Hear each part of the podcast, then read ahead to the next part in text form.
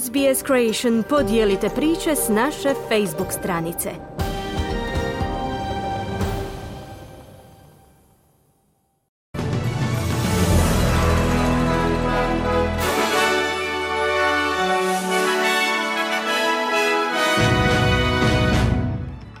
Jednom pregledu vijesti poslušajte. Predsjednici Sjedinjenih Američkih Država i Kine u četvrtak su održali sastanak u San Francisku. Izrael kaže da je njegova vojska u bolnici u Gazi pronašla Hamasov operativni zapovjedni centar. Objavljeno je da trgovački lanac Bunnings do kraja ove godine prestaje prodavati umjetni kamen.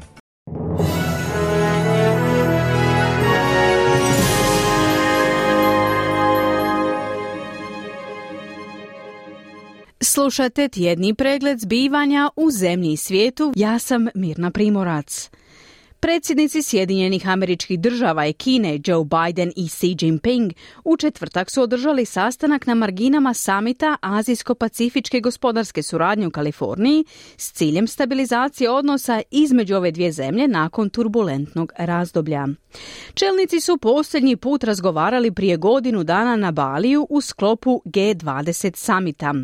Od tada su odnosi između ove dvije gospodarske velesile napeti, djelomično zbog američkog obaranja kineskog špijunskog balona, nesuglasica oko Tajvana te drugih diplomatskih incidenata. Predsjednik Biden ističe da se on i njegov kineski kolega nisu uvijek slagali, ali naglašava važnost suradnje između ove dvije velesile. We know each other for a long time.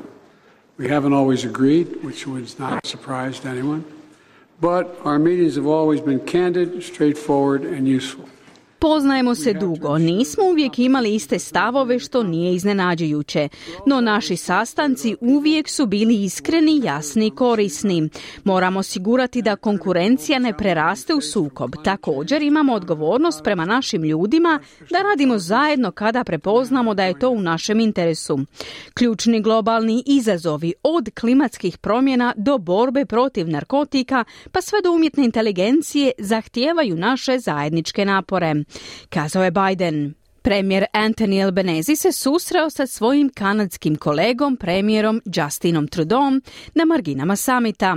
Dva lidera su raspravljala o bilateralnim odnosima zemalja i načinima kako se mogu suočiti sa ključnim pitanjima poput globalnog zatopljenja. Uh, historically we've both been uh, very, uh, very much uh, benefited our growth from fossil fuels, but we're in a global transition. Povijesno smo obojice imali značajne koristi od fosilnih goriva u našem gospodarskom rastu.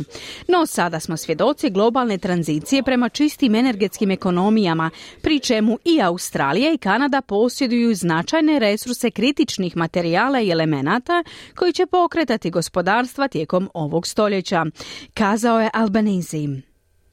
Izraelska vojska pronašla je Hamasovo oružje i borbenu opremu u bolnici Al-Shifi u pojasu Gaze tijekom pretresa, rekao je vojni glasnogovornik Daniel Hagari, a Hamas je to odbacio kao laž. Vojska je istovremeno objavila video snimku za koju kaže da prikazuje dio oružja i opreme prikupljene u zgradi unutar velikog bolničkog kompleksa, uključujući automatsko oružje, granate, streljivo i pancirne prsluke. Hamas, koji se bori protiv izraelskih snaga u Gazi, odbacio je to kao laž i jeftinu propagandu. Hamas je također optužio Izrael za izmišljanje dokaza, rekavši da pokušava opravdati svoje genocide uništavajući zdravstveni sektor u Gazi. Operacija izraelske vojske u bolnici Al-Shifi, u kojoj je tvrdi smještena Hamasova strateška baza, potaknula je u srijedu zabrinutost i osudu međunarodne zajednice. Posebna izvjestiteljica Ujedinjenih naroda za palestinska ljudska prava Francesca Albanese oštro je kritizirala australski odgovor na nasilje izraelske vojske u Gazi tijekom svog govora u nacionalnom pres klubu četrnaestog studenog.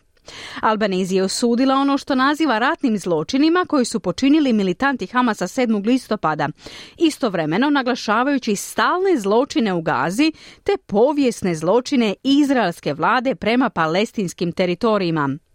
Prema izvješćima zdravstvenih vlasti u Gazi, više Od jedanaest tisuća ljudi je izgubilo živote u izraelskim bombardiranjima i kopnenim invazijama, pri čemu djeca čine oko četrdeset posto žrtava. Albanese tvrdi da zemlje poput Australije ne ispunjavaju svoju dužnost u potpunosti promicanja međunarodnog prava. Ukrajinski dužnosnici izvještavaju da je u srijedu petnaestog studenog ruski projektil pao na stambeni blok u istočnom ukrajinskom gradu Selidovo, odnoseći živote najmanje dvoje ljudi i ranivši najmanje troje. Rusija redovito izvodi napade projektilima i bespilotnim letjelicama na naseljena područja od početka svoje dvadeset jednomjesečne invazije na Ukrajinu. Moskva negira da cilja civile. U utorak četrnaestog studenog objavljeno je da je trgovački lanac Bunnings odlučio prekinuti prodaju umjetnog kamena kao odgovor na nacionalnu zabranu materijala koji uzrokuje silikozu. Sindikati su pokrenuli kampanju protiv Bunningsa, koji pripada maloprodajnom industrijskom gigantu Westfarmers, s ciljem povlačenja kuhinskih ploča izrađenih od umjetnog kamena iz njihove ponude kako bi zaštitili radnike od ozbiljnog zdravstvenog stanja. Gigant u sektoru kućnih potrepština i vrtnog alata potvrdio je da će prekinuti prodaju spomenutih proizvoda krajem prosinca. Jen Take, direktorica robnog odjela trgovačkog lanca Bunnings, izjavila je da je odluka donesena kao odgovor na preporuke nacionalnog nadzornika za sigurnost na radu i nadolazećih vladinih zabrana. Prema procjeni društvene kohezije zaklade Scanlon za dvije tisuće dvadeset treću godinu, samo četrdeset osam posto građana Australije osjeća se dijelom zajednice, usporedbi sa pedeset dva posto iz dvije tisuće dvadesete godine. Izvješće također ukazuje na to da financijski pritisci i troškovi života sve više utječu na Australce, pri čemu četrdeset osam posto ispitanih navodi ekonomske probleme kao najhitniji izazov, dok četrnaest posto izražava zabrinutost brinutost cjenovnom pristupačnošću stanovanja.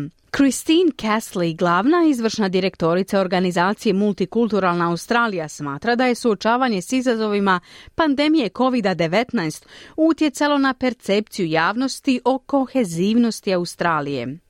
So what we really need to do as a country, I think, is work on building that resilience, work on those um, strengths that we all need to have in terms of being able to reach out, connect, communicate with each other.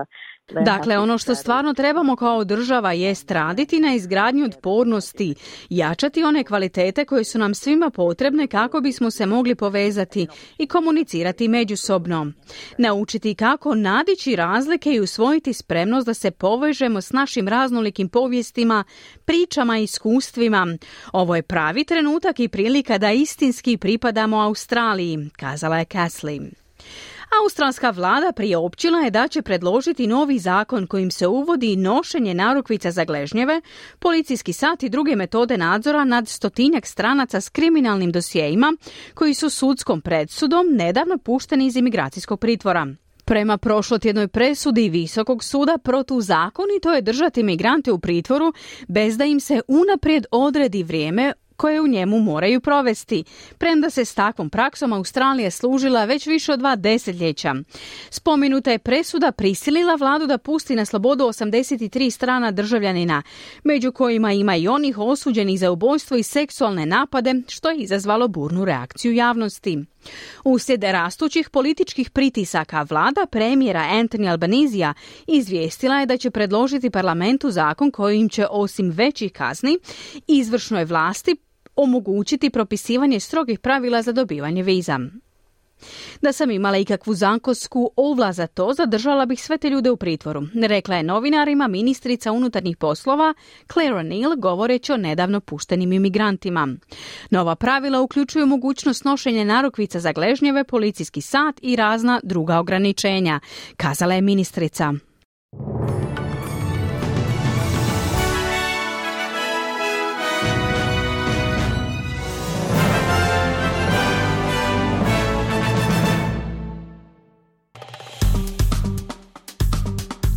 Kliknite like, podijelite, pratite S B S Creation na Facebooku.